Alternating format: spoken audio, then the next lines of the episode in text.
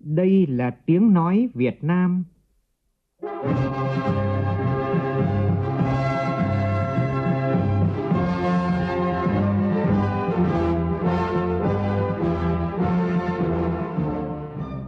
là tiếng nói Việt Nam,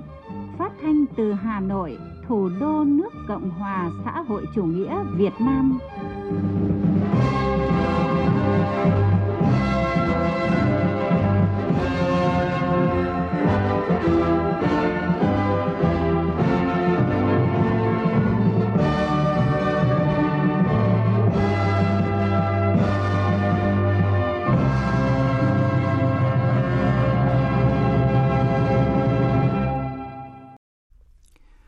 Kính chào quý vị và các bạn. Mời quý vị và các bạn nghe chương trình Thời sự chiều của Đài Tiếng nói Việt Nam với những nội dung chính sau đây.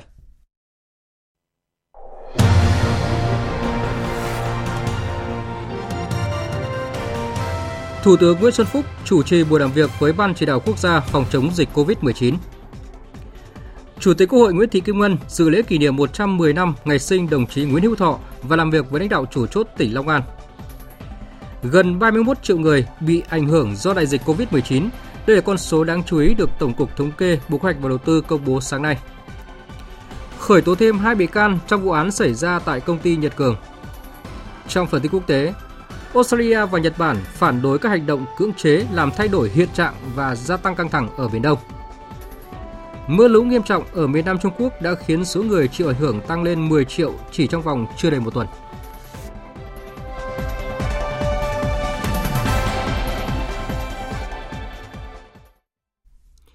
Bây giờ là nội dung chi tiết. Chiều nay tại trụ sở chính phủ, Thủ tướng Nguyễn Xuân Phúc chủ trì buổi làm việc với Ban chỉ đạo quốc gia phòng chống dịch COVID-19. Tin của phóng viên Vũ Dũng. Phát biểu tại cuộc họp, Thủ tướng Chính phủ nêu rõ, hiện nay nhu cầu các chuyên gia, lao động kỹ thuật cao, nhà đầu tư nước ngoài đến Việt Nam rất lớn. Do đó, nếu không có phương thức giải quyết tốt, nhanh sẽ ảnh hưởng rất lớn đến tiến độ thực hiện công trình dự án, tổ chức kinh doanh, phục hồi kinh tế. Đây là vấn đề hết sức cần thiết đặt ra trong thời điểm hiện nay. Thứ hai, nhu cầu về nước của người Việt Nam ở nước ngoài, nhất là người già, trẻ em, du học sinh, người lao động, người du lịch thăm thân, người đi công tác bị kẹt ở ngoài là lớn. Chúng ta phải tạo điều kiện cho bà con về với quy mô lớn hơn, diện rộng hơn, với tinh thần phòng dịch chặt chẽ, công khai, minh bạch. Bên cạnh đó, nhiều người thân của người nước ngoài đang công tác kinh doanh đầu tư tại Việt Nam chưa được đoàn tụ cùng gia đình. Việc nhập trường học của con em các chuyên gia cũng bị dở dang. Nhu cầu lao động đi Nhật lớn nhưng chưa đi được do chưa có phương thức xét nghiệm đủ tiêu chuẩn. Thủ tướng đề nghị lãnh đạo chính phủ, các bộ ngành thảo luận các giải pháp trong bối cảnh mục tiêu kép phòng chống dịch bệnh nhưng không thể lơi lỏng nhưng mở cửa một bước với những đối tượng ở trên để phát triển kinh tế xã hội do hai bên có nhu cầu rất lớn. Chúng ta cần tuyên truyền công khai minh bạch để mọi người dân được biết chủ trương của chính phủ, ban chỉ đạo quốc gia để mọi người yên tâm. Từ đó có kế hoạch tổng thể để xử lý giải quyết thấu tình đạt lý kịp thời hơn đối với người Việt Nam có nhu cầu về nước, người nước ngoài muốn trở lại Việt Nam làm việc. Thưa quý vị và các bạn, Sáng nay tại khu lưu niệm luật sư Nguyễn Hữu Thọ, thị trấn Bến Lức, huyện Bến Lức, tỉnh Long An đã long trọng tổ chức lễ kỷ niệm 110 năm ngày sinh đồng chí Nguyễn Hữu Thọ, nguyên quyền Chủ tịch nước, Chủ tịch Quốc hội, Chủ tịch Đoàn Chủ tịch Ủy ban Trung mặt trận Tổ quốc Việt Nam, nguyên Chủ tịch Ủy ban Trung mặt trận Dân tộc Giải phóng miền Nam Việt Nam, Chủ tịch Hội đồng Cố vấn Chính phủ lâm thời Cộng hòa miền Nam Việt Nam, đại biểu Quốc hội khóa 6, 7 và 8. Tổng Bí thư, Chủ tịch nước Nguyễn Phú Trọng, Thủ tướng Chính phủ Nguyễn Xuân Phúc gửi lãng hoa viếng đồng chí Nguyễn Hữu Thọ tại đền tưởng niệm luật sư Nguyễn Hữu Thọ trong khu lưu niệm. Tham dự lễ kỷ niệm có nguyên Chủ tịch nước Trương Tấn Sang, Chủ tịch Quốc hội Nguyễn Thị Kim Ngân, Phó Thủ tướng Thường trực Chính phủ Trương Hòa Bình, Trưởng Ban Tuyên giáo Trung ương Võ Văn Thưởng, Chủ tịch Ủy ban Trung ương Mặt trận Tổ quốc Việt Nam Trần Thanh Mẫn, cùng đại diện lãnh đạo các bộ ban ngành trung ương, đại diện thân nhân gia đình đồng chí Nguyễn Hữu Thọ cùng đông đảo các tầng lớp nhân dân tỉnh Long An. Tin của phóng viên Lê Tuyết. Phát biểu tại buổi lễ, Bí thư tỉnh ủy, Chủ tịch Hội đồng nhân dân tỉnh Long An Phạm Văn Rạch nhấn mạnh, với 86 tuổi đời, 47 tuổi Đảng, hơn 50 năm hoạt động cách mạng, cuộc đời và sự nghiệp cách mạng của đồng chí Nguyễn Hữu Thọ là một tấm gương sáng về tinh thần yêu nước nồng nàn, ý chí đấu tranh cách mạng kiên cường, bất khuất vì độc lập tự do của Tổ quốc, vì hạnh phúc của nhân dân. Từ một trí thức có địa vị xã hội dưới chế độ thực dân, đồng chí đã dũng cảm từ bỏ mọi quyền lợi và bổng lộc, chấp nhận hy sinh gian khổ, kiên quyết dấn thân vào con đường đấu tranh cách mạng để trở thành một người cộng sản, một nhà lãnh đạo xuất sắc của cách mạng Việt Nam.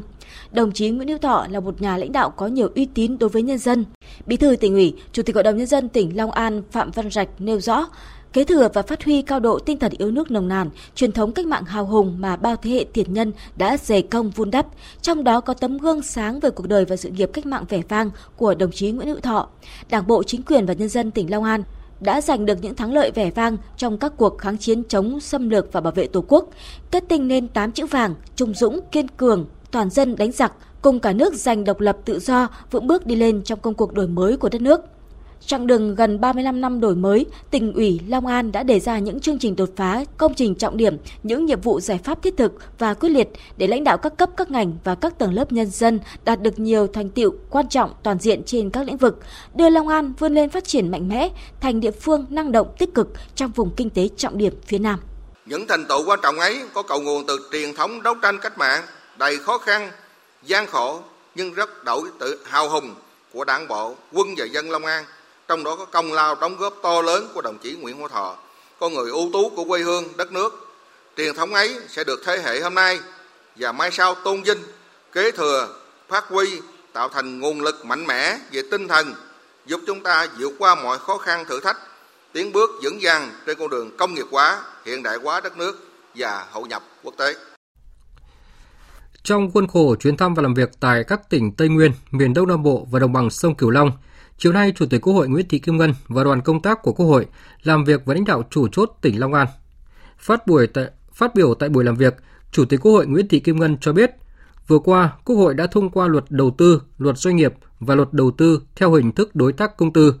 Đây là những cơ sở pháp lý quan trọng mới để thể chế hóa định hướng, chủ trương của Đảng để cải thiện môi trường đầu tư kinh doanh, thu hút nguồn lực đầu tư trong nước và ngoài nước vào phát triển kinh tế xã hội – vì thế, đề nghị tỉnh nghiên cứu để sớm đưa các quy định này vào cuộc sống. Phóng viên Lê Tuyết tiếp tục thông tin. Báo cáo với đoàn công tác, lãnh đạo tỉnh Long An cho biết, thực hiện nghị quyết của Đảng bộ tỉnh, sau tháng qua, tỉnh đã có 18 trong tổng số 20 chỉ tiêu đạt và vượt, hai chỉ tiêu đạt ở mức khá, đó là tổng sản phẩm trên địa bàn bình quân đầu người và tỷ lệ vốn đầu tư xã hội. Việc liên kết hợp tác với các địa phương trong vùng được quan tâm, hệ thống kết cấu hạ tầng kinh tế xã hội được cải thiện, quốc phòng an ninh được tăng cường, bảo vệ vững chắc chủ quyền an ninh biên giới, an ninh chính trị ổn định, trật tự an toàn xã hội được giữ vững. Đánh giá cao kết quả mà tỉnh Long An đã đạt được trong thời gian qua, Chủ tịch Quốc hội Nguyễn Thị Kim Ngân đề nghị lãnh đạo tỉnh Long An tiếp tục thực hiện công tác xây dựng Đảng, xây dựng hệ thống chính trị thật sự trong sạch vững mạnh, tăng cường các công tác tư tưởng dân vận kiểm tra, giám sát, giữ nghiêm kỷ luật Đảng, đẩy mạnh công tác đấu tranh phòng chống tham nhũng, chuẩn bị thật tốt các nội dung liên quan đến công tác nhân sự, nâng cao chất lượng các văn kiện đại hội Đảng để thực hiện tốt chỉ thị số 35 của Bộ Chính trị về đại hội Đảng bộ các cấp tiến tới đại hội đại biểu toàn quốc lần thứ 13 của Đảng. Cùng với đó, Long An cần thực hiện đồng bộ hiệu quả các cơ chế chính sách phát triển kinh tế xã hội, nhất là về chính sách thuế, chính sách an sinh xã hội để khôi phục sản xuất sau đại dịch COVID-19 nhằm hỗ trợ người dân, doanh nghiệp, người lao động, nhất là các doanh nghiệp nhỏ và vừa vượt qua khó khăn, nhanh chóng hồi phục và phát triển kinh tế xã hội, tháo gỡ các vướng mắc, thúc đẩy giải ngân vốn đầu tư công, quyết tâm hoàn thành ở mức cao nhất các mục tiêu trong kế hoạch phát triển kinh tế xã hội của tỉnh. Khai thác những cái tiềm năng thế mạnh. Tôi biết Long An có hai cái chương trình đột phá mà nghị quyết đại hội đảng bộ tỉnh lần thứ 10 đề ra đó là phát triển nông nghiệp ứng dụng công nghệ cao gắn với tái cơ cấu ngành nông nghiệp. Thứ hai là huy động nguồn nguồn lực để đầu tư phát triển kết cấu hạ tầng giao thông trên địa bàn phục vụ cho cái kinh tế trọng điểm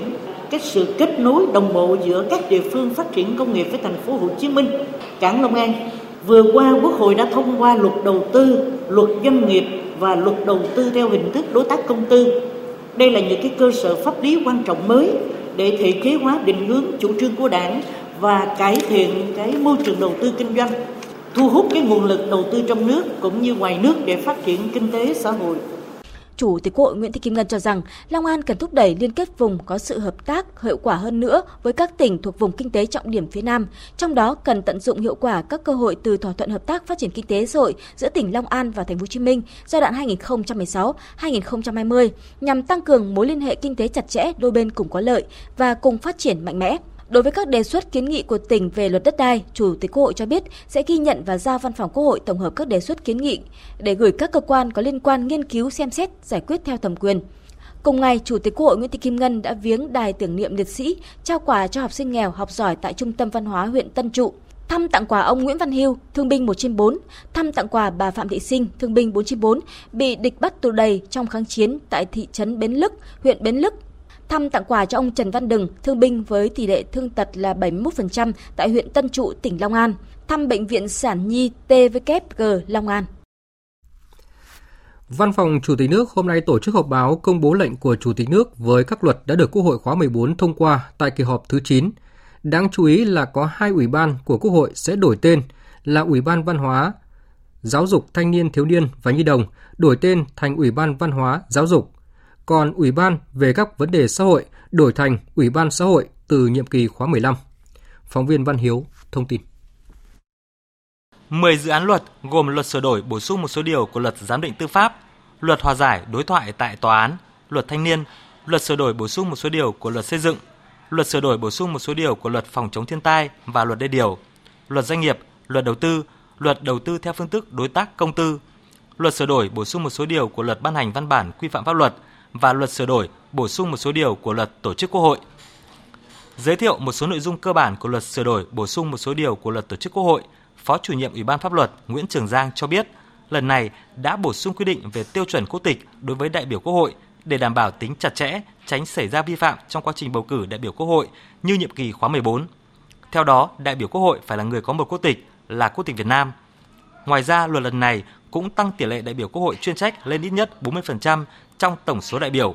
Quy định sẽ tạo cơ sở pháp lý cho công tác quy hoạch, chuẩn bị nguồn nhân sự để giới thiệu tham gia ứng cử làm đại biểu hoạt động chuyên trách từ Quốc hội khóa 15 sắp tới.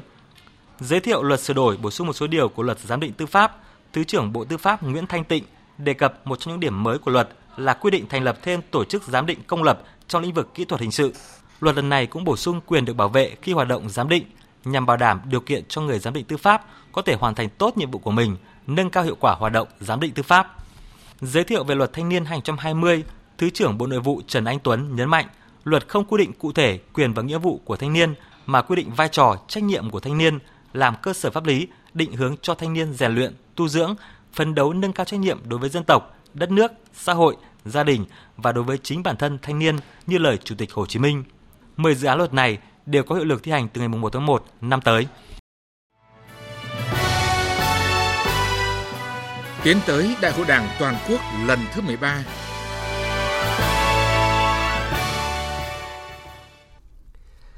Sáng nay tại Hà Nội diễn ra Đại hội đại biểu Đảng bộ Bộ Tư pháp lần thứ 11 nhiệm kỳ 2020-2025. Đây là đại hội điểm cấp trên cơ sở Đảng bộ khối các cơ quan trung ương. Dự đại hội có đồng chí Sơn Minh Thắng, Ủy viên Ban chấp hành Trung ương Đảng, Bí thư Đảng ủy khối các cơ quan trung ương. Tin của phóng viên Nguyễn Hằng. Báo cáo chính trị của đại hội cho biết, nhiệm kỳ qua, Đảng ủy Bộ Tư pháp đã bám sát chủ trương, đường lối, quy định, nghị quyết đại hội 12 của Đảng, nghị quyết đại hội 12 của Đảng bộ khối, tập trung lãnh đạo chỉ đạo triển khai đồng bộ và toàn diện các mặt công tác xây dựng Đảng, đạt nhiều kết quả nổi bật. Năng lực lãnh đạo, sức chiến đấu của cấp ủy, tổ chức cơ sở Đảng được nâng lên, vai trò vị thế được tăng cường. Phát biểu tại đại hội, đồng chí Sơn Minh Thắng, Bí thư Đảng ủy khối các cơ quan trung ương đề nghị trong nhiệm kỳ 2020-2025, Đảng bộ Bộ Tư pháp cần làm tốt công tác giáo dục chính trị, ngăn chặn tình trạng suy thoái tư tưởng, đạo đức lối sống, chống chủ nghĩa cá nhân, chủ nghĩa thực dụng, tự diễn biến, tự chuyển hóa, tiếp tục triển khai thực hiện tốt chỉ thị 05 của Bộ Chính trị về việc đẩy mạnh học tập và làm theo tấm gương đạo đức phong cách Hồ Chí Minh, phát huy tính tiên phong của cán bộ, đảng viên, nhất là đối với cấp ủy, người đứng đầu mỗi tổ chức đảng, đảng viên, cán bộ của đảng bộ tự rèn luyện đạo đức, bản lĩnh chính trị, phương pháp làm việc khoa học, hiệu quả để thực hiện tốt các nhiệm vụ chính trị. Là cơ quan tham mưu hoạch định chính sách, tổ chức thực hiện công tác tư pháp, các bộ đảng viên cần vững vàng về trình độ lý luận và bản lĩnh chính trị đạo đức nghề nghiệp, năng lực công tác, đề cao thượng tôn pháp luật, nâng cao chất lượng công tác nghiên cứu tham mưu để thể chế hóa chủ trương đường lối của đảng chính sách pháp luật của nhà nước tham mưu hoàn thiện hệ thống pháp luật gắn với nâng cao hiệu quả tổ chức thi hành pháp luật. Nhiệm kỳ 2020-2025, Đảng bộ Bộ Tư pháp quyết tâm phát huy truyền thống đoàn kết, trí tuệ, dân chủ, kỳ cương, quyết tâm đổi mới, phấn đấu đưa công tác tư pháp phát triển bền vững lên tầm cao mới, phục vụ đắc lực sự nghiệp xây dựng nhà nước pháp quyền, hoàn thiện thể chế kinh tế thị trường định hướng xã hội chủ nghĩa, góp phần tích cực vào sự nghiệp phát triển kinh tế xã hội và đảm bảo quốc phòng, an ninh của đất nước. Cũng sáng nay, khai mạc Đại hội đại biểu Đảng bộ Ngân hàng Thương mại Cổ phần Ngoại thương Việt Nam Vietcombank lần thứ tư, nhiệm kỳ 2020-2025. Đây là đại hội được Đảng ủy khối doanh nghiệp Trung ương lựa chọn là đại hội bầu trực tiếp bí thư. Báo cáo chính trị của đại hội cho biết trong nhiệm kỳ 2015-2020, Đảng ủy Vietcombank đã quán triệt và lãnh đạo tổ chức thực hiện các nghị quyết chỉ thị kết luận của Trung ương và Đảng ủy khối, hoàn thành các nhiệm vụ chính trị và công tác xây dựng Đảng. Nhiệm kỳ qua đã đánh dấu bước phát triển mạnh mẽ của hệ thống Vietcombank với quy mô tổng tài sản vượt 1 triệu tỷ đồng và lợi nhuận trước thuế cán mốc 1 tỷ đô la Mỹ vào năm 2019, đóng góp lớn cho ngân sách nhà nước tổng lợi nhuận trước thuế giai đoạn 2015-2019 đạt trên 68.000 tỷ đồng, cao gấp gần 2,4 lần so với giai đoạn trước. Vietcombank luôn giữ vững vai trò là một ngân hàng chủ đạo tiên phong thực hiện các chủ trương của chính phủ, ngân hàng nhà nước, góp phần tích cực vào việc ổn định kinh tế vĩ mô và thị trường tiền tệ linh hoạt với diễn biến của thị trường, đồng hành và chia sẻ khó khăn cùng doanh nghiệp, tích cực tham gia các hoạt động an sinh xã hội. Nhiệm kỳ 2020-2025, Đảng bộ Vietcombank tiếp tục tăng cường lãnh đạo chỉ đạo công tác đổi mới sáng tạo, tổ chức thực hiện thành công các nhiệm vụ và chương trình mục tiêu của chiến lược phát triển đến năm 2025, tầm nhìn 2030 tổng tài sản tăng trưởng 9 đến 12% một năm, dư nợ cho vay tăng từ 10 đến 14% một năm theo định hướng của ngân hàng nhà nước. Phấn đấu đưa Vietcombank trở thành một trong 100 ngân hàng lớn nhất khu vực châu Á, một trong 300 tập đoàn tài chính ngân hàng lớn nhất thế giới, một trong 1.000 doanh nghiệp niêm yết lớn nhất toàn cầu có đóng góp lớn vào sự phát triển của Việt Nam. Đại hội đã bầu Ban chấp hành Đảng bộ Vietcombank nhiệm kỳ 2020-2025 gồm 30 đồng chí. Đồng chí Nghiêm Xuân Thành, Ủy viên Ban Thường vụ Đảng ủy khối doanh nghiệp Trung ương, Chủ tịch Hội đồng Quản trị, tái đắc cử Bí thư Đảng ủy Vietcombank nhiệm kỳ 2020-2025. Chuyển sang các tin đáng chú ý khác. Sáng nay tại thành phố Huế, Văn phòng Chính phủ và Ủy ban dân tỉnh Thừa Thiên Huế phối hợp với Bộ Ngoại giao và Thương mại Australia và chương trình phát triển Liên Hợp Quốc tổ chức hội nghị tăng cường khả năng tiếp cận dịch vụ công của người dân thông qua Cổng Dịch vụ Công Quốc gia. Bộ trưởng, chủ nhiệm Văn phòng Chính phủ Mai Tiến Dũng và bà Kailin Visten, đại diện thường trú chương trình phát triển Liên Hợp Quốc tại Việt Nam, đồng chủ trì hội nghị. Sau 7 tháng triển khai, Cổng Dịch vụ Công Quốc gia đã tích hợp 750 dịch vụ công trực tuyến, trong đó 359 dịch vụ công dành cho người dân, 414 dịch vụ công dành cho doanh nghiệp. Có hơn 189.000 tài khoản đăng ký, gần 50 triệu lượt truy cập. Dịch vụ thanh toán trực tuyến đã tích hợp cung cấp với 6 bộ ngành và 33 tỉnh, thành phố trực thuộc Trung ương và đã có gần 4.000 lượt giao dịch thành công. Tại hội nghị, các bộ ngành giới thiệu dịch vụ công trực tuyến như đóng bảo hiểm xã hội tự nguyện và gia hạn thẻ bảo hiểm y tế cho hộ gia đình, thực hiện thủ tục cấp đổi giấy phép lái xe, tra cứu nộp phạt quyết định xử phạt vi phạm hành chính trong lĩnh vực giao thông đường bộ. Đây là những dịch vụ công thiết yếu gần gũi với người dân mới được tích hợp trên cổng dịch vụ công quốc gia. Bộ trưởng chủ nhiệm văn phòng chính phủ Mai Tiến Dũng cho biết, mục tiêu của cổng dịch vụ công quốc gia là không để ai ở lại phía sau, lấy người dân và doanh nghiệp làm trung tâm, từ đó đưa các dịch vụ công từ các bộ ngành tích hợp lên cổng dịch vụ công quốc gia, hướng tới nâng cao chất lượng, cung cấp cho người dân dịch vụ công thân thiện, không phụ thuộc vào thời gian và địa giới hành chính. Mục tiêu thì chúng ta tiếp tục thực hiện đưa các dịch vụ công cấp độ 3, cấp độ 4 tới người dân và doanh nghiệp, thể hiện cái sự minh bạch, công khai và tiết giảm cái chi phí về thời gian và chi phí chính thức, phi chính thức hay chúng ta thường nói thông qua cái việc như thế này để phòng chống chúng ta vẫn gọi đó là tham nhũng vặt. Đây là cái việc có thể nói là tạo sự công khai minh bạch của chính phủ với người dân. Hôm nay, thăm khu công nghệ cao Hòa Lạc làm việc với Bộ Khoa học và Công nghệ nhằm tháo gỡ vướng mắc đón làn sóng đầu tư đang dịch chuyển, thu hút các doanh nghiệp, nhà đầu tư vào Hà Nội. Đồng chí Vương Đình Huệ, Ủy viên Bộ Chính trị, Bí thư Thành ủy thành phố Hà Nội yêu cầu Ban Quản lý khu công nghệ cao Hòa Lạc đẩy mạnh thu hút đầu tư để phát triển tiềm năng, phải đặt yêu cầu về giá trị gia tăng trên 1 hecta để từ đó lựa chọn những lĩnh vực công nghệ cao và sử dụng ít đang mang lại hiệu quả lớn. Quan tâm để triển khai hiệu quả các hoạt động nghiên cứu công nghệ cao, hoạt động đào tạo nguồn nhân lực, ươm tạo công nghệ và tạo hệ sinh thái cho các startup, Đặc biệt là phải đẩy mạnh cải cách hành chính để tạo thuận lợi cho các nhà đầu tư ở cả trong và ngoài nước, nâng cao tính chuyên nghiệp trong hoạt động. Gần 31 triệu người từ 15 tuổi trở lên bị ảnh hưởng tiêu cực do đại dịch COVID-19, trong đó gần 18 triệu người bị giảm thu nhập, tương đương khoảng 57,3% lực lượng lao động. Đây là những con số đáng chú ý được Tổng cục Thống kê, Bộ Kế hoạch và Đầu tư công bố tại buổi họp báo tình hình lao động việc làm quý 2 và 6 tháng đầu năm nay. Phóng viên Bá Toàn thông tin. Tính đến tháng 6 năm nay, cả nước có hơn 30 triệu người từ 15 tuổi trở lên bị ảnh hưởng tiêu cực bởi dịch COVID-19, bao gồm những người bị mất việc làm, phải nghỉ giãn việc, nghỉ luân phiên, giảm giờ làm, giảm thu nhập. Khu vực dịch vụ chịu ảnh hưởng nặng nề nhất bởi dịch COVID-19 với 72% lao động bị ảnh hưởng. Tiếp đến là khu vực công nghiệp và xây dựng với hơn 67% lao động bị ảnh hưởng. Tỷ lệ lao động bị ảnh hưởng trong khu vực nông lâm nghiệp và thủy sản là khoảng 25%. Trong quý 2, lao động từ 15 tuổi trở lên có việc làm giảm hơn 2 triệu người so với cùng kỳ năm trước. Đây là mức giảm nhiều nhất trong vòng 10 năm qua. Trong đó, lao động giảm chủ yếu ở khu vực nông thôn và lao động nữ. Dịch COVID-19 cũng đã làm cho đa số người lao động mất việc phải tạm thời rời khỏi thị trường lao động trong thời gian dịch bệnh lây lan. Một số ngành có số lao động giảm mạnh so với cùng kỳ năm trước như ngành công nghiệp chế biến chế tạo, ngành giáo dục và đào tạo, ngành bán buôn và bán lẻ. Bà Vũ Thị Thu Thủy, vụ trưởng vụ thống kê dân số và lao động, Tổng cục Thống kê nhận định. Hiện nay là Việt Nam thì ờ, là một cái nền kinh tế có độ mở lớn, có quan hệ thương mại với rất nhiều các nền kinh tế khác và các cái nền kinh tế này thì cũng đang bị ảnh hưởng rất là nặng nề của dịch Covid-19. À, do vậy mà cái tình hình lao động việc làm ở trong nước thì chắc chắn là sẽ tiếp tục sẽ bị ảnh hưởng bởi cái tình hình của dịch. Vậy thì chúng ta thấy rằng là lao động việc làm phải gắn với cái tình hình sản xuất kinh doanh và gắn với tiêu thụ sản phẩm. Thì nếu như ờ, là hàng hóa mà khó tiêu thụ thì cái việc mà ngưng trệ sản xuất hoặc là ảnh hưởng đến người lao động là chắc chắn là có xảy ra. Do vậy là trong thời gian tới thì chúng tôi thấy rằng là cái tình hình lao động việc làm là vẫn tiếp tục bị ảnh hưởng xấu bởi tình hình của dịch covid.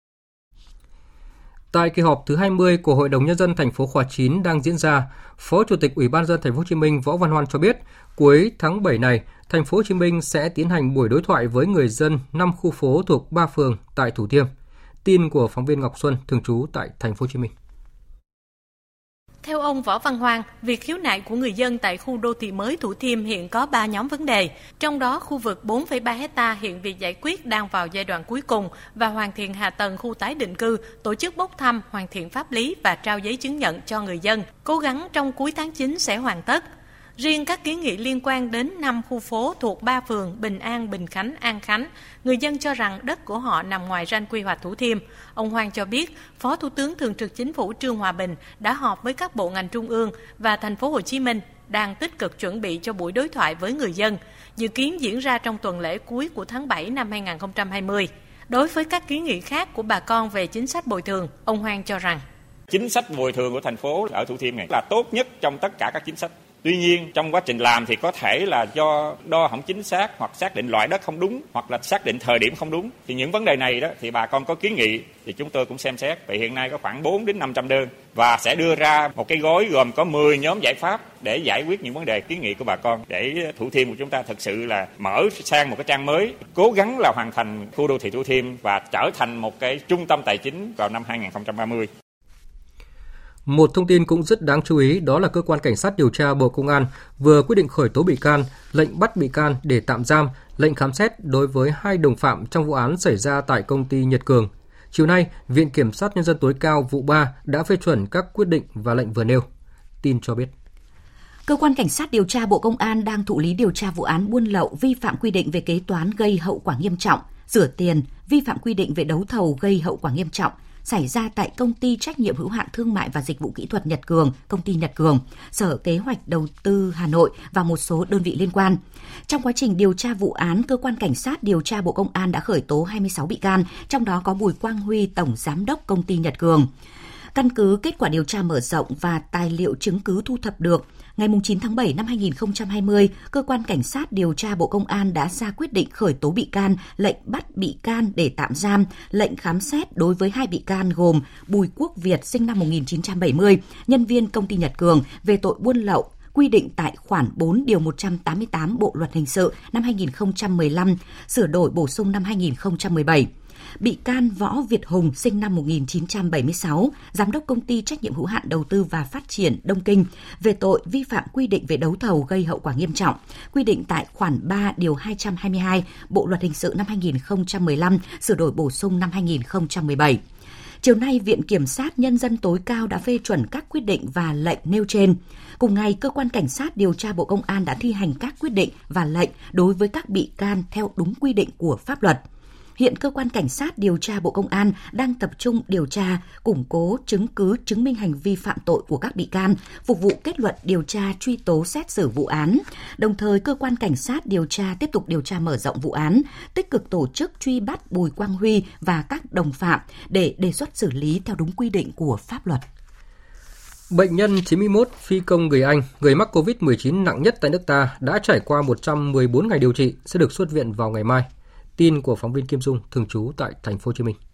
Trước đó, Bộ Y tế đã hội trần cùng Bệnh viện trợ rẫy tính toán kỹ lưỡng các phương án trường hợp có thể xảy ra với bệnh nhân 91 về y tế, dinh dưỡng, văn hóa để đảm bảo bệnh nhân chuyển viện về nước an toàn, sức khỏe ổn định.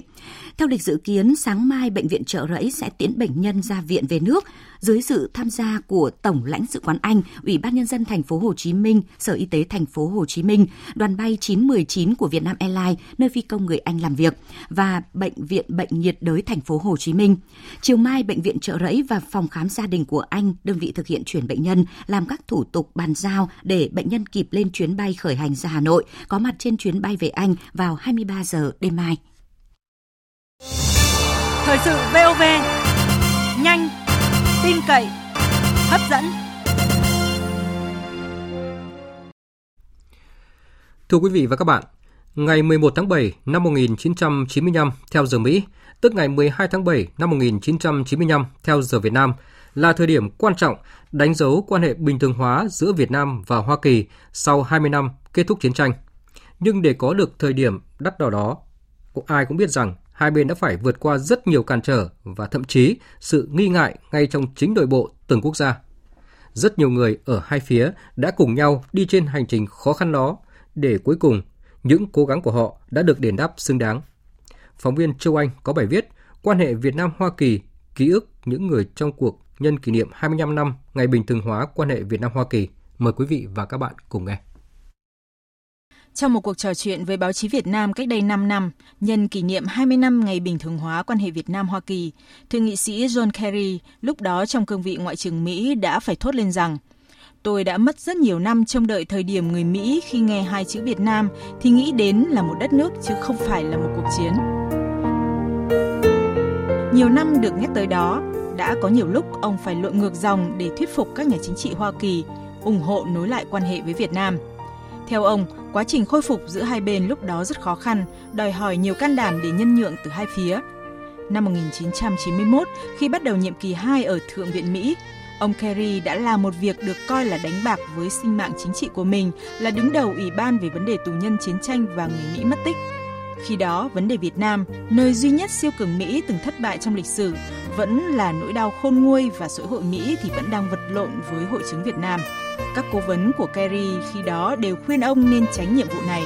Nhưng ông đã may mắn khi có thêm một người đồng hành khác là Thượng nghị sĩ John McCain, cũng là một cựu binh trong chiến tranh ở Việt Nam.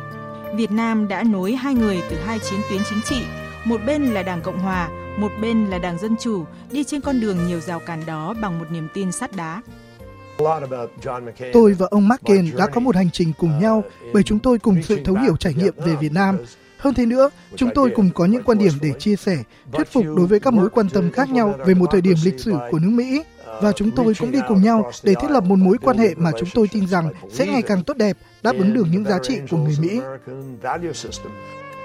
Sau cuộc gặp cấp cao chính thức đầu tiên giữa hai chính phủ Việt Nam và Hoa Kỳ tháng 9 năm 1990 giữa Bộ trưởng Ngoại giao Nguyễn Cơ Thạch và người đồng cấp James Baker tại New York, Văn phòng tìm kiếm quân nhân mất tích của Mỹ là cơ quan chính thức đầu tiên của Hoa Kỳ thiết lập tại Hà Nội vào tháng 7 năm 1991. Tuy nhiên, hoạt động của hai bên còn rất nhiều khó khăn bởi phía Mỹ vẫn tin rằng Việt Nam còn giam giữ các tù binh chiến tranh để làm sáng tỏ những khúc mắc này trong suốt thời gian từ năm 1991 đến sự kiện bình thường hóa quan hệ giữa hai nước vào năm 1995. Thượng nghị sĩ John Kerry đã có 14 lần sang Việt Nam nghiên cứu và xem hàng nghìn tài liệu, bức ảnh, các lời khai từ thân nhân, các nhóm cựu chiến binh, cựu quan chức tình báo và các nhà ngoại giao, các báo cáo để khẳng định rằng không còn một nhà tù bí mật nào tại Việt Nam. Chính những báo cáo của ông là một phần khơi thông cho lệnh cấm đi lại giữa Việt Nam và Hoa Kỳ cùng năm, cũng như mở đường cho văn phòng đại diện doanh nghiệp Mỹ đầu tiên bước chân vào thị trường Việt Nam vào năm 1993 và cuối cùng là tuyên bố bình thường hóa quan hệ vào năm 1995. Cũng giống như Thượng nghị sĩ John Kerry, Đại sứ Lê Văn Bàng, nguyên Thứ trưởng Bộ Ngoại giao, đồng thời cũng là đại sứ đại diện ngoại giao đầu tiên của Việt Nam tại Hoa Kỳ, cho rằng thời điểm đó vấn đề tìm kiếm người Mỹ mất tích là một trở ngại rất lớn trong quan hệ giữa hai bên và ngay trong nội bộ Việt Nam. Vấn đề người Mỹ mất tích đã được mang ra chất vấn tại phiên họp của Quốc hội. Bộ Ngoại giao đã phải giải trình Quốc hội về những bước đi trong quan hệ với Mỹ là theo truyền thống hòa giải, hòa hiếu của dân tộc và đã được Quốc hội chấp thuận rất nhiều cái trở ngại và có những cái trở ngại gần như là nạn trí nếu như mà mình mong họ phát triển nhanh. Sau 20 năm tôi là người tham gia trực tiếp vào vấn đề đó bao nhiêu lần thất vọng. Thế nhưng mình có một cái điểm tức là là cả lãnh đạo và nhân dân là muốn làm thế nào để phá bỏ được bao vây cấm vận những nỗ lực không ngừng nghỉ của các nhà ngoại giao chính khách của cả hai bên mà phía Mỹ đại diện như Thượng nghị sĩ John McCain, Thượng nghị sĩ John Kerry hay ở phía Việt Nam như Cố Bộ trưởng Ngoại giao Nguyễn Cơ Thạch, Đại sứ Lê Văn Bàng, cùng rất nhiều người khác đã được đền đáp. Ngày 11 tháng 7 năm 1995 theo giờ Mỹ, tức là ngày 12 tháng 7 năm 1995 theo giờ Việt Nam, hai nước đã chính thức bình thường hóa quan hệ. Mỹ xóa bỏ bao vây cấm vận đối với Việt Nam. Hôm nay, tôi tuyên bố bình thường hóa quan hệ với Việt Nam. Quyết định này phù hợp với xu thế phát triển hiện nay của tình hình quốc tế, góp phần tích cực vào sự nghiệp hòa bình, ổn định và phát triển ở Đông Nam Á cũng như trên thế giới. Trong ký ức nhiều người, sự kiện đó rất đáng nhớ Hình ảnh lá cờ Mỹ tại số 7 Láng Hạ vào thời điểm đó khiến cho nhiều người Việt Nam tin rằng quan hệ giữa hai nước sẽ ngày càng tốt hơn. Còn đối với đại sứ Lê Văn Bảng, ông cho đến thời điểm này vẫn không giấu nổi cảm xúc của mình khi được phía Mỹ thông báo về việc bình thường hóa quan hệ giữa hai nước. Khi đó là tôi đang là đại sứ tại Liên Hợp Quốc, nhưng mà đại sứ ở đó là phụ trách cả Mỹ. Bộ Ngoại giao Mỹ mời tôi đến Washington để thông báo một vấn đề quan trọng thì tôi đến đấy thì họ báo là 5 giờ chiều hôm nay Tổng thống Clinton sẽ có một bài tuyên bố về Việt Nam phải mở TV ra mà nghe và ông phải chuẩn bị để ông báo cáo về nước thế thì 5 giờ ông tuyên bố là tôi bỏ cấm vận đối với Việt Nam thì lúc đấy là tôi mừng nhưng mà nước mắt chảy ra 25 năm trôi qua, từ bước đầu tiên khó khăn ấy, quan hệ hai nước giờ đây đã phát triển vượt qua mọi sự tưởng tượng của những người trong cuộc. Kể từ những ngày đầu tiên đặt nền móng cho đến khi tiếp tục chứng kiến mối quan hệ Việt Nam và Hoa Kỳ, Thượng nghị sĩ John Kerry cũng vui mừng thừa nhận có những điều bất thường trong thế hệ của chúng tôi bây giờ đã trở thành bình thường, rất tự nhiên trong quan hệ với Việt Nam.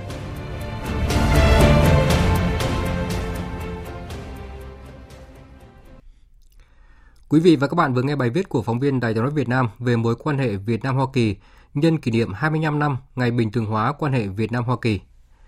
Trước khi đến với phần tiếp theo của chương trình chiều nay, mời quý vị và các bạn nghe một số thông tin thời tiết đáng chú ý. Theo dự báo thì do ảnh hưởng của hội tụ gió phát triển đến mực 5.000m nên trong đêm nay và sáng sớm ngày mai, ở khu vực vùng núi Bắc Bộ có mưa rào và rông rải rác, cục bộ có mưa vừa mưa to. Trong mưa rông, cần đề phòng khả năng xảy ra lốc xét, mưa đá và gió giật mạnh. Còn sang đến ngày mai, tình hình nắng nóng gai gắt có nơi đặc biệt gai gắt ở Bắc Bộ và Trung Bộ vẫn tiếp diễn với nền nhiệt độ cao nhất từ 35 đến 38 độ, có nơi trên 38 độ. Khu vực từ Thanh Hóa đến Thừa Thiên Huế, nhiệt độ cao nhất 37 đến 40 độ, có nơi trên 40 độ. Thời gian có nhiệt độ trên 35 độ là từ 10 giờ đến 18 giờ. Khu vực Hà Nội ngày mai có nắng nóng và nắng nóng gai gắt, nhiệt độ cao nhất phổ biến 36 đến 38 độ, có nơi trên 38 độ. Cảnh báo đợt nắng nóng này có khả năng kéo dài trong nhiều ngày tới.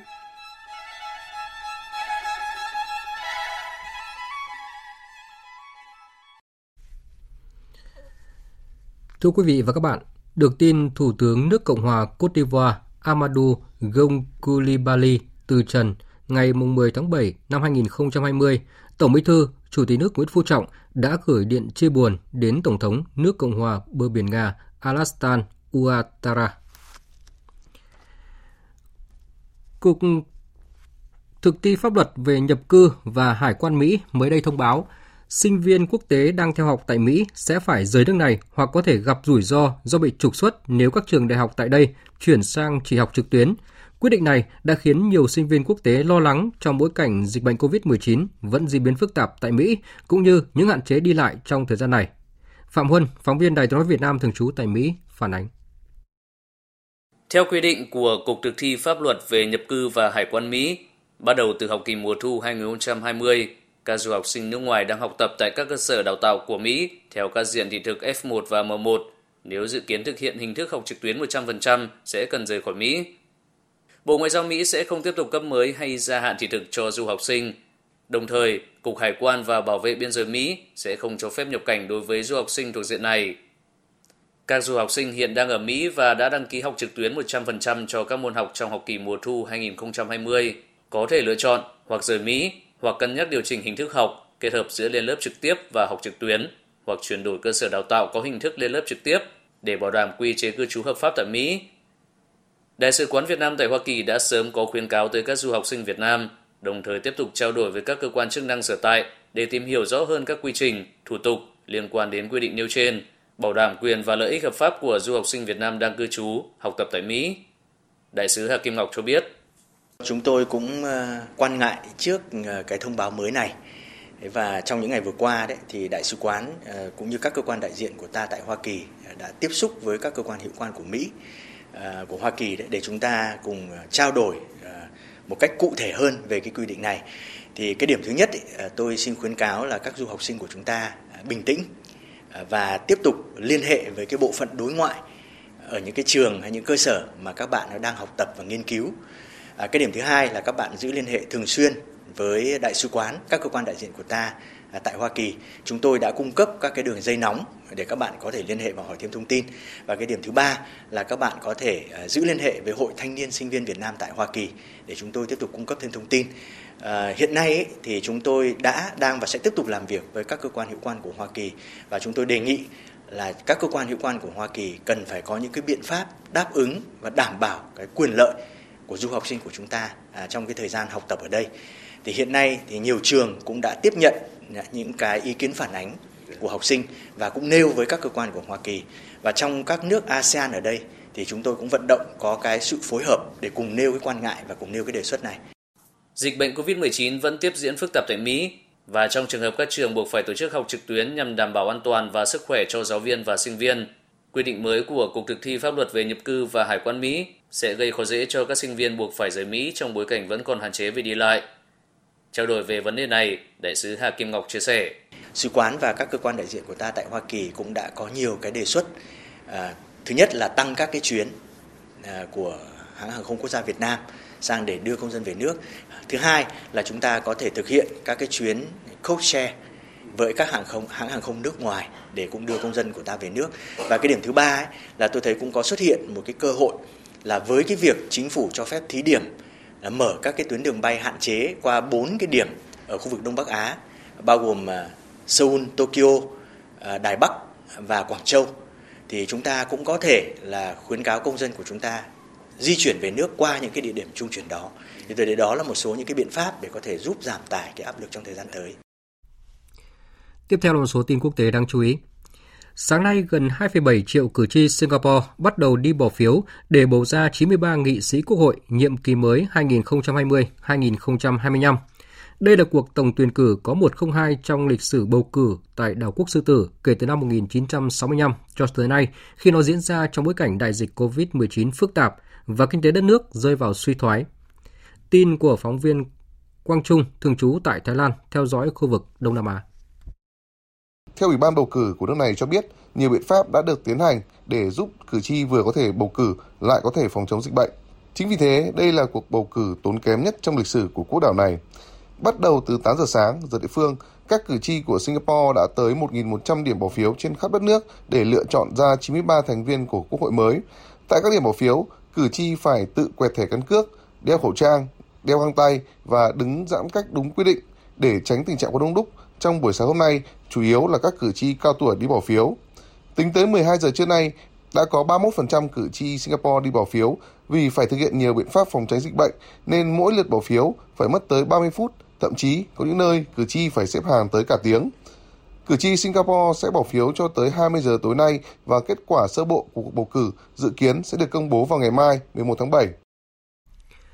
Tại cuộc hội đàm trực tuyến giữa Thủ tướng Australia Scott Morrison và người đồng cấp Nhật Bản Abe Shinzo, hai nhà lãnh đạo đã thảo luận nhiều vấn đề khu vực cùng quan tâm, trong đó tái khẳng định việc phản đối hành động cưỡng chế làm thay đổi hiện trạng và gia tăng căng thẳng ở Biển Đông. Việt Nga, phóng viên Đài tiếng nói Việt Nam thường trú tại Australia thông tin. Ngoài chủ đề nóng là COVID-19, hai nhà lãnh đạo Australia và Nhật Bản còn khẳng định sẽ ký kết hiệp định đối tác kinh tế toàn diện khu vực trong năm nay và cho biết cả Australia và Nhật Bản đều đang nỗ lực thúc đẩy quan hệ với ASEAN, cơ chế mà hai nước khẳng định có vai trò trung tâm trong khu vực. Hội nghị cấp cao Đông Á cũng được hai nhà lãnh đạo Australia và Nhật Bản khẳng định là diễn đàn hàng đầu trong khu vực để thảo luận về các vấn đề chiến lược, đồng thời mong muốn hội nghị cấp cao Đông Á sẽ đóng vai trò trong cuộc chiến chống COVID-19.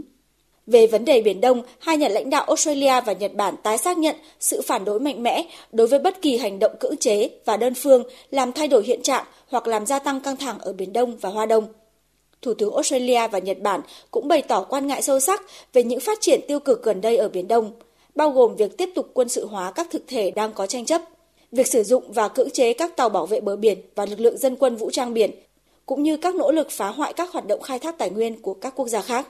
hai nhà lãnh đạo cũng tái khẳng định quyền tự do hàng hải và trên không ở khu vực Biển Đông cần được tôn trọng và mọi tranh chấp cần được giải quyết một cách hòa bình theo luật pháp quốc tế như được đề cập trong Công ước của Liên Hợp Quốc về luật biển năm 1982. Thủ tướng Australia và Thủ tướng Nhật Bản cũng nhắc lại tầm quan trọng của việc tôn trọng hoàn toàn các quy trình pháp lý và ngoại giao. Đồng thời lưu ý, các phán quyết pháp lý có tính chất ràng buộc cần được các bên tuân thủ, tránh việc diễn giải một cách tùy tiện đặc biệt là phán quyết của Tòa trọng tài quốc tế về Biển Đông. Lãnh đạo hai nước cũng kêu gọi Bộ Quy tắc ứng xử ở Biển Đông cần phải phù hợp với luật pháp quốc tế như được phản ánh trong Công ước của Liên Hợp Quốc về luật biển năm 1982. Tiếp tục chuyến thăm hai nước đồng minh khu vực Đông Bắc Á, Thứ trưởng Ngoại giao Mỹ Stephen Biegun hôm nay có cuộc gặp Ngoại trưởng Nhật Bản Taro Shimizu Metogi để bàn về tình hình căng thẳng gia tăng trên bán đảo Triều Tiên và mối quan hệ giữa hai nước đồng minh Mỹ-Nhật Bản – Cuộc gặp diễn ra trong bối cảnh Triều Tiên vẫn một mực từ chối xúc tiến tổ chức hội nghị thượng đỉnh Mỹ-Triều lần thứ ba. Tổng hợp của biên tập viên Hồng Nhung. Phát biểu tại cuộc họp báo sau cuộc gặp, Thứ trưởng Ngoại giao Mỹ Stephen Biegun cho biết Mỹ vẫn để ngỏ cánh cửa đối thoại với Triều Tiên, bao gồm một cuộc gặp thượng đỉnh nữa giữa Tổng thống Mỹ Donald Trump và nhà lãnh đạo Triều Tiên Kim Jong-un nếu thích hợp. Dựa trên các kết luận đưa ra trong các cuộc gặp trước đây giữa Tổng thống Mỹ Donald Trump và nhà lãnh đạo Triều Tiên trong hai năm qua, Chúng tôi sẽ tập trung xây dựng nền hòa bình bền vững, loại bỏ vũ khí hạt nhân trên bán đảo Triều Tiên, cũng như mang lại một tương lai tươi sáng hơn cho người dân Triều Tiên. Chuyến công du của ông Bigan tới Hàn Quốc, Nhật Bản được tiến hành trong bối cảnh quan hệ hai miền Triều Tiên vẫn căng thẳng. Triều Tiên đến nay vẫn một mực bác bỏ việc nối lại đàm phán phi hạt nhân hóa đang bị bế tắc với Mỹ. Ngay trong sáng nay, bà Kim Yo Chung, thành viên cấp cao của Ban chấp hành Trung ương Đảng Lao động Triều Tiên và là em gái của nhà lãnh đạo Kim Jong Un tiếp tục tuyên bố việc tổ chức một cuộc gặp thượng đỉnh nữa với Mỹ là không cần thiết và vô ích đối với Triều Tiên, chừng nào Mỹ vẫn không thay đổi lập trường đàm phán. Triều Tiên trước đó đã nhiều lần yêu cầu Mỹ phải dỡ bỏ các biện pháp trừng phạt đối với nước này và đảm bảo an ninh cho Triều Tiên nếu Mỹ muốn tiếp tục đàm phán về chương trình hạt nhân Triều Tiên. Trong một diễn biến khác cũng liên quan đến Triều Tiên, Liên Hợp Quốc hôm nay thông báo tạm thời miễn trừ trừng phạt cho một dự án viện trợ lương thực của tổ chức phi chính phủ của Mỹ tại Triều Tiên. Quyết định miễn trừ này cho phép nhập các vật tư nông nghiệp và nguyên vật liệu để xây nhà kính, sản xuất gạo, ngô và rau củ quả cho bốn trang trại hợp tác ở Nam, Bắc Pyongyang và Nam Hwanghae. Ngoài ra thì các sản phẩm được miễn trừ cũng bao gồm máy kéo, máy bơm nước, thuốc trừ sâu và phân bón. Quyết định sẽ có hiệu lực trong 6 tháng đến ngày 6 tháng 1 năm 2021. Tại buổi họp báo thường kỳ của Bộ Ngoại giao Trung Quốc, người phát ngôn Triệu Lập Kiên đã yêu cầu Mỹ rút ngay lệnh trừng phạt các quan chức Trung Quốc liên quan đến vấn đề Tân Cương. Đinh Tuấn, phóng viên Đài tiếng nói Việt Nam thường trú tại Bắc Kinh, Trung Quốc, đưa tin. Người phát ngôn Triệu Lập Kiên cho biết, Tân Cương hoàn toàn là vấn đề nội bộ của Trung Quốc. Mỹ không có quyền cũng như tư cách can thiệp. Do đó, hành vi của Mỹ là hành vi can thiệp nghiêm trọng vào vấn đề nội bộ của Trung Quốc, vi phạm nghiêm trọng các nguyên tắc cơ bản của quan hệ quốc tế cũng như quan hệ Trung Mỹ. Trung Quốc kịch liệt phản đối động thái của Mỹ và quyết định sẽ áp dụng các biện pháp đáp trả đối đẳng đối với tổ chức cũng như quan chức Mỹ có hành vi can thiệp thô bạo vào vấn đề Tân Cương. Ông Triệu Lập Kiên nói, Trung Quốc đốc thúc Mỹ rút lại các quyết định sai lầm, dừng ngay tất cả các hành động và lời nói can dự vào công việc nội bộ gây tổn hại đến lợi ích của Trung Quốc. Phản ứng của Bộ Ngoại giao Trung Quốc được cho là nhằm vào động thái mới đây của Mỹ liên quan đến vấn đề Tân Cương. Hôm qua, mùng 9 tháng 7, Ngoại trưởng Mỹ Mike Pompeo thông báo Mỹ tiến hành trừng phạt 4 quan chức cấp cao khu tự trị Tân Cương, bao gồm bí thư Trần Toàn Quốc và những người chưa được xác định, được cho là phải chịu trách nhiệm hoặc đã đồng lõa trong việc giam giữ, đối xử bất công với những người suy ngô nhĩ, dân tộc thiểu số Kazakhstan và thành viên của các nhóm thiểu số khác tại Tân Cương. Với lệnh trừng phạt này thì những người có tên trong danh sách và thành viên gia đình họ sẽ bị cấm vào Mỹ. Thành viên gia đình các quan chức chưa được công bố cũng có thể chịu những hạn chế tương tự. Bộ Ngoại giao Mỹ cho biết, chính phủ nước này khuyến nghị chính quyền Trung Quốc và Nga nên tổ chức các cuộc đàm phán một cách sớm nhất có thể để cùng thảo luận về vấn đề kiểm soát vũ khí hạt nhân. Phát biểu trước báo giới, người phát ngôn Bộ Ngoại giao Mỹ Morgan Ortagus khuyến nghị Trung Quốc nên gặp Nga sớm nhất có thể để cân nhắc các bước tiếp theo cho đàm phán ba bên về kiểm soát vũ khí hạt nhân. Ngoài ra, nhà chức trách Mỹ cho biết chính phủ Mỹ hoan nghênh cam kết của Trung Quốc tham gia vào các cuộc đàm phán về kiểm soát vũ khí. Do đó, bước đi tiếp theo sẽ là các cuộc gặp mặt trực tiếp giữa Mỹ và Trung Quốc. Bà Ortagus cho biết đặc phái viên của Tổng thống Mỹ về kiểm soát vũ khí, đại sứ Marshall Billingsley sẽ gửi lời mời chính quyền Trung Quốc tham gia đàm phán ở Viên, Áo. Tổng thống Pháp Emmanuel Macron đã kêu gọi Thủ tướng Israel Benjamin Netanyahu không nên thông, thôn tính vùng lãnh thổ bờ Tây của Palestine. Văn phòng Tổng thống Pháp hôm nay cho biết lời đề nghị được đưa ra trong cuộc điện đàm giữa hai nhà lãnh đạo. Tổng thống Pháp nhấn mạnh rằng động thái sáp nhập bờ Tây sẽ đi ngược lại luật pháp quốc tế và gây nguy hiểm cho giải pháp hai nhà nước trên cơ sở nền hòa bình thực sự và lâu dài giữa Israel và Palestine. Ông Macron cũng khẳng định Pháp tiếp tục cam kết với an ninh của Israel. Đây là động thái mới nhất mà các nhà lãnh đạo thuộc Liên minh châu Âu đưa ra nhằm gây sức ép để ông Netanyahu từ bỏ kế hoạch vừa nêu. Các bộ ngoại giao Pháp và Đức cùng với Bộ Ngoại giao Ai Cập và Jordani nước Ả Rập duy nhất ký thỏa thuận hòa bình với Israel tuần này cảnh báo việc sáp nhập có thể gây hậu quả đến quan hệ ngoại giao giữa các nước này với Israel. Mưa lũ nghiêm trọng ở miền Nam Trung Quốc đã khiến số người chịu ảnh hưởng tăng lên 10 triệu chỉ trong vòng chưa đầy một tuần. Bích Tuận, phóng viên Đài tiếng nói Việt Nam, thường trú tại Bắc Kinh, Trung Quốc, đưa tin. Số liệu thống kê vừa được Văn phòng Ban Tổng Chỉ huy Phòng chống lũ lụt hạn hán Quốc gia Trung Quốc và Bộ Quản lý Tình trạng Khẩn cấp nước này công bố hôm nay cho thấy mưa lũ ở miền Nam Trung Quốc đã gây ảnh hưởng tới hơn 30 triệu lượt người ở 27 trên 31 tỉnh, thành và khu tự trị ở nước này, đồng thời là 140 người thiệt mạng và mất tích, hơn 1,7 triệu lượt người phải di rời khẩn cấp. Thiệt hại kinh tế trực tiếp lên tới gần 62 tỷ nhân dân tệ, tức khoảng 8,8 tỷ đô la Mỹ. Trưa nay, Ủy ban Thủy lợi sông Trường Giang cũng đã phải nâng mức cảnh báo lũ trên hồ Phàn Dương thuộc tỉnh Giang Tây miền Đông Nam nước này lên mức màu đỏ, tức cấp cao nhất đặc biệt nghiêm trọng. Đây là hồ nước ngọt lớn nhất Trung Quốc. Tối qua, một đoạn đê thuộc hồ này đã bị vỡ khiến hơn 8.000 người phải di rời. Cùng lúc đó, Ủy ban này còn phải giữ nguyên mức cảnh báo màu cam chỉ dưới báo động đỏ đối với nhiều dòng chính thuộc trung hạ lưu sông Trường Giang. Do ảnh hưởng của mưa lớn, nước tại các đoạn sông chính này liên tục tăng trong những ngày qua và đều đã vượt mức báo động. Dự báo trong 3 ngày tới, mực nước tại đây vẫn sẽ không ngừng dâng cao. Trong đó sông Phàn Dương sẽ vượt đỉnh lũ lịch sử. Vừa rồi là các tin thời sự quốc tế đáng chú ý. Tiếp tục chương trình thời sự chiều nay là trang tin thể thao.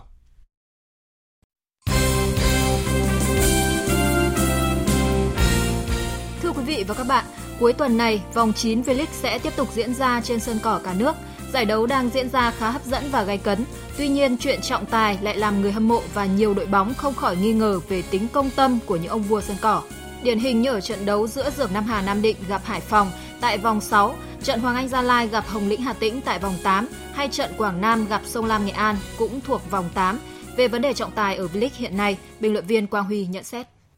Trọng tài thì uh, chúng ta biết là lâu nay vẫn là một cái vấn đề nhức nhối của nó Việt Nam rồi. Trong khi mà bóng đá đang cố gắng phát triển thì ờ, cứ thỉnh thoảng lại có một cái phốt về trọng tài mà gần đây thì lại quá dày đặc luôn. Có vòng đấu là hai ba trận đấu là có vết gợn về trọng tài. Mùa giải này thì một số trọng tài trẻ được ờ, đưa lên, trẻ thì thiếu kinh nghiệm và trẻ thì có một cái tâm lý nữa là đôi khi là sợ sai. Mà với bóng đá thì nhiều khi là sợ sai thì càng hay sai. Thế thì nó dẫn đến hàng loạt những cái hệ lụy gần đây. À, cộng với mật độ thi đấu quá dày đặc trời nắng nóng và các đội đá quyết liệt hơn. Phải những trận thế trọng tài cũng dối và kể cả một trọng tài công tâm thì nhiều khi cũng không theo kịp được cái diễn biến trên sân nếu chuyện trọng tài gây bức xúc ở V-League thì ở giải hạng nhất cũng vừa xảy ra sự việc khiến dư luận xôn xao khi huấn luyện viên Hứa Hiển Vinh của đội Phối Hiến bóp cổ cầu thủ Võ Văn Huy của An Giang. Tình huống xảy ra trong trận đấu giữa Phú Hiến và An Giang ngày 7 tháng 7 trên sân PVF Hưng Yên. Với hành vi này, huấn luyện viên Hứa Hiền Vinh đã bị ban kỷ luật VFF phạt 15 triệu đồng và đình chỉ làm nhiệm vụ hai trận tiếp theo. Người dẫn dắt đội bóng Phú Hiến đã nhận thấy sai sót của mình và ông giải bày. Thật sự đáng tiếc và sự bốc đồng phải nói là bộc phát của mình không kiểm soát được cảm xúc mình mình vẫn là ái náy và cũng đã gửi lời xin lỗi em Huy, ban huấn luyện An Giang cũng như toàn thể ờ, cổ động viên hội ờ, người hâm mộ cả nước là là là có những cái hành động hình ảnh không đẹp. Hy vọng rằng ờ, mọi người cũng có cái nhìn bao dung hơn và những chuyện gì đã qua thì xin hãy bỏ qua và riêng bản thân tôi thì sẽ là một cái bài học sâu sắc cho cuộc đời sự nghiệp mà huấn luyện của mình. Cùng với huấn luyện viên Hứa Hiền Vinh, ban kỷ luật VFF cũng phạt 15 triệu đồng và đình chỉ thi đấu hai trận đối với cầu thủ Trịnh Quang Vinh số 27 của câu lạc bộ Phú Hiến do có hành vi cố tình xâm phạm thân thể cầu thủ Võ Văn Huy.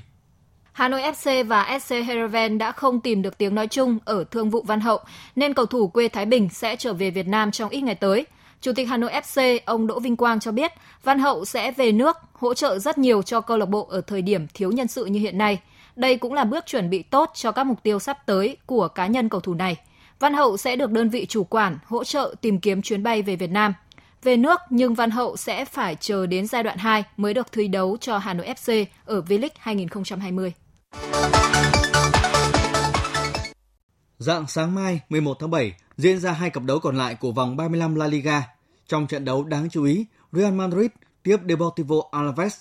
Dù chỉ gặp đối thủ vừa đá 7 trận thua tới 6 nhưng đang cận kề nhóm đèn đỏ Huấn luyện viên Zidane vẫn tỏ ra thận trọng khi trả lời truyền thông trước trận đấu. Tôi biết là họ sẽ gây khó khăn cho chúng tôi bởi họ đang ở vị trí chưa an toàn. Tôi chỉ muốn nói về những gì đang diễn ra ở thời điểm hiện tại và trận đấu ngày mai. Khoan hãy nói về Barca. Tất nhiên là tôi cũng đã xem các trận đấu vừa qua của Barca nhưng tôi không muốn bình luận là họ chơi tốt hay chơi tệ. Tôi chỉ tập trung vào trận đấu với Alaves. Đó như là một trận chung kết nữa đối với chúng tôi. Sự thận trọng của huấn luyện viên Zidane là có cơ sở, bởi trong hai trận đấu gần đây, họ đã phải rất chật vật mới giành được chiến thắng, nhưng thắng nhờ hưởng lợi từ va và quyết định của các trọng tài. Cụ thể, Real vừa vượt qua Getafe và Atlantic Bilbao cùng với tỷ số 1-0 nhờ những quả phạt đền gây tranh cãi. Điều đó đã dấy lên nghi vấn rằng Real đang được thiên vị. Về vấn đề này, huấn luyện viên Diego Simeone của Atletico Madrid cho rằng que el VAR expone absolutamente todo. Và đã bộc lộ nhiều điểm. Và được quản lý bởi con người và nó cũng có thể mắc lỗi. Tất nhiên là VA mang đến sự công bằng cho tất cả. Nếu một đội bóng nào đó thắng nhờ những quả penalty là vì họ có nhiều thời gian áp sát khung thành đối phương. Như trường hợp của Real Madrid họ được hưởng nhiều penalty là vì họ tấn công nhiều và cần được cải thiện, nhưng nó cũng làm sáng tỏ nhiều thứ. Ở trận đấu còn lại của vòng 35 La Liga, Real Sociedad tiếp Granada. Hiện Real Sociedad được 51 điểm, xếp thứ 7 trên bảng xếp hạng và vẫn còn cơ hội giành suất dự cúp châu Âu mùa tới. Còn Granada có 47 điểm, đứng thứ 10. Dự báo thời tiết Phía Tây Bắc Bộ, chiều tối và đêm có mưa rào và rông vài nơi, ngày nắng nóng. Nam Sơn La có nắng nóng và nắng nóng gai gắt, có nơi đặc biệt gai gắt. Riêng khu Tây Bắc có mưa rào và rông rải rác, cục bộ có mưa vừa, mưa to. Nhiệt độ từ 25 đến 37 độ, có nơi trên 38 độ. Điện Biên, Lai Châu từ 30 đến 33 độ. Phía Đông Bắc Bộ, chiều tối và đêm có mưa rào và rông vài nơi, vùng núi có mưa rào và rông rải rác ngày nắng nóng và nắng nóng gay gắt. Riêng đồng bằng có nơi đặc biệt gay gắt. Gió Tây Nam đến Nam cấp 2, cấp 3, nhiệt độ từ 26 đến 38 độ, có nơi trên 38 độ. Các tỉnh từ Thanh Hóa đến Thừa Thiên Huế có mây, chiều tối và đêm có mưa rào và rông vài nơi, ngày nắng nóng, gay gắt và đặc biệt gay gắt. Gió Tây Nam cấp 2, cấp 3, nhiệt độ từ 27 đến 40 độ, có nơi trên 40 độ. Các tỉnh ven biển từ Đà Nẵng đến Bình Thuận, chiều tối và đêm có mưa rào và rông vài nơi, ngày nắng, phía Bắc có nắng nóng, có nơi nắng nóng gay gắt, gió Tây Nam cấp 2, cấp 3, nhiệt độ từ 25 đến 37 độ, có nơi trên 38 độ, phía Nam từ 32 đến 35 độ. Tây Nguyên, đêm có mưa rào và rông vài nơi, ngày nắng, chiều tối mai có mưa rào và rông rải rác, gió Tây Nam cấp 2, cấp 3, nhiệt độ từ 21 đến 33 độ. Khu vực Nam Bộ, đêm có mưa rào và rông vài nơi, ngày nắng, chiều tối mai có mưa rào và rông rải rác, gió Tây Nam cấp 2, cấp 3, nhiệt độ từ 24 đến 34 độ. Khu vực Hà Nội, chiều tối và đêm có mưa rào và rông vài nơi, ngày nắng nóng gay gắt, có nơi đặc biệt gay gắt. Gió Tây Nam đến Nam cấp 2, cấp 3, nhiệt độ từ 27 đến 38 độ, có nơi trên 38 độ. Dự báo thời tiết biển, Bắc Vịnh Bắc Bộ có mưa rào và rông vài nơi, gió Nam đến Tây Nam cấp 5, đêm có lúc cấp 6, giật cấp 7, biển động. Nam Vịnh Bắc Bộ có mưa rào và rông vài nơi, gió Nam đến Tây Nam cấp 4, cấp 5 vùng biển từ Quảng Trị đến Quảng Ngãi và vùng biển từ Bình Định đến Ninh Thuận, không mưa, gió Nam cấp 4, cấp 5. Khu vực quần đảo Hoàng Sa thuộc thành phố Đà Nẵng, vùng biển từ Bình Thuận đến Cà Mau, có mưa rào rải rác và có nơi có rông, gió Tây Nam cấp 4, cấp 5. Khu vực giữa Biển Đông, khu vực Nam Biển Đông và khu vực quần đảo Trường Sa thuộc tỉnh Khánh Hòa, có mưa rào và rông rải rác, gió Nam đến Tây Nam cấp 3, cấp 4. Vùng biển từ Cà Mau đến Kiên Giang và Vịnh Thái Lan có mưa rào và rông rải rác, gió Tây Nam cấp 3, cấp 4. Thông tin dự báo thời tiết vừa rồi đã kết thúc chương trình thời sự chiều nay của Đài Tiếng nói Việt Nam.